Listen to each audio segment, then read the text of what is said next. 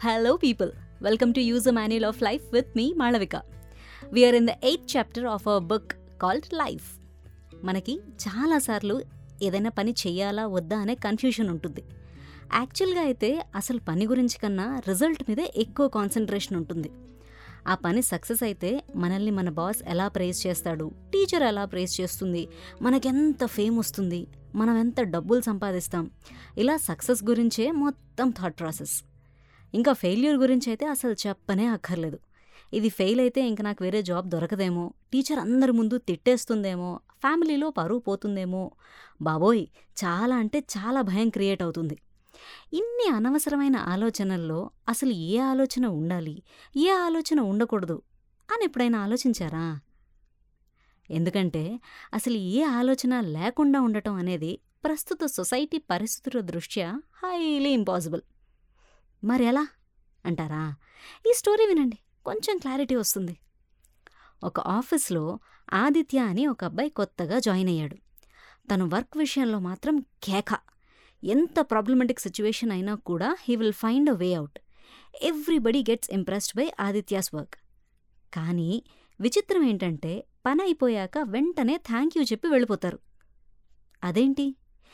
ఏంటంటే problem solve అయితే చేస్తాడు కానీ ఆ ప్రాసెస్లో చాలాసార్లు మాట జారేస్తాడు. తను ఇంటెన్షనల్గా అనడు కానీ మాట అనేస్తాడు.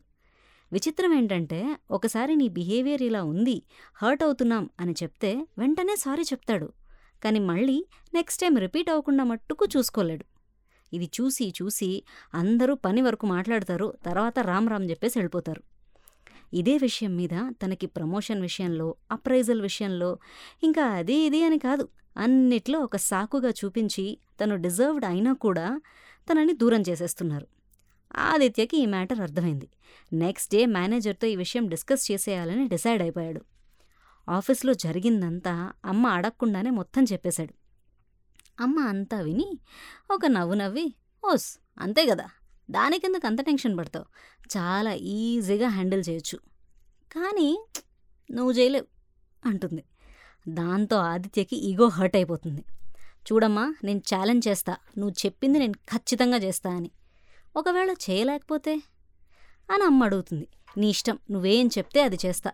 సరే అని ఇద్దరూ ఒక అగ్రిమెంట్కి వస్తారు. అమ్మ చెప్తుంది. నీ ప్రాబ్లం వాళ్ళు నీ హెల్ప్ తీసుకుంటున్నారు కానీ నీతో సరిగ్గా బిహేవ్ చేయట్లేదు అని. నువ్వు కొన్నిసార్లు మాట జారావు కాబట్టి ఎందుకు గొడవ అనుకుంటున్నారు అని. అంతే కదా? ఆఫీస్లో అట్మాస్ఫియర్ సరిగ్గా లేరు. అది చూపించి నీ గ్రోత్ ఆపేస్తున్నారు. అంతేనా? ఆదిత్య అవును అని నాట్ చేస్తాడు. ఒక సింపుల్ రూల్ చెప్తా. అది ఫాలో అవ్వు. నీకు ప్రాబ్లం అనేది రాదు.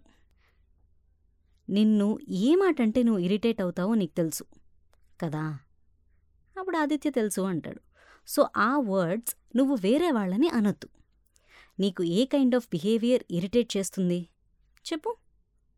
ఆదిత్య కొంచెం ఆలోచించి నేను ఏదైనా విషయం చెప్తున్నప్పుడు ఆ చెప్పొచ్చాడు. వీడికే అన్నీ తెలుసు అని పొగరు.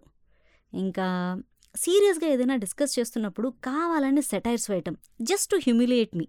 ఇలా కొన్ని ఉన్నాయి. నాకు అసలు అలాంటి బిహేవియర్సే నచ్చవు. అని అంటాడు. గుడ్. నీకెలాంటి బిహేవియర్స్ అయితే నచ్చవో నువ్వు వేరే వాళ్ళ పట్ల అలా బిహేవ్ చేయొద్దు. ఇంకా ఆలోచనలోనే ఉన్న ఆదిత్యని చూస్తూ ఇలా చెప్తుంది. సింపుల్ రా నీకు ఏది ఇరిటేషన్ క్రియేట్ చేస్తుందో అది నువ్వు వేరే వాళ్ళ పట్ల చెయ్యొద్దు కొన్ని రోజులు ఇది ఫాలో అవ్వు రిజల్ట్ నీకే తెలుస్తుంది అని చెప్పి అమ్మ అక్కడి నుంచి వెళ్తుంది. ఆదిత్య కూడా జెన్యున్గా ఇంప్లిమెంట్ చేస్తాడు. You will not believe it's working అని చెప్తాడు అమ్మకొచ్చి. ఇదే భీష్ముడు మనకి చెప్పారు. మనం ఏ మాట వింటే బాధపడతామో ఆ మాట మనం వేరే వాళ్ళని అనకూడదు. ఏ బిహేవియర్ మనకి నచ్చదో అది మనం వేరే వాళ్ళ పట్ల బిహేవ్ చేయకూడదు.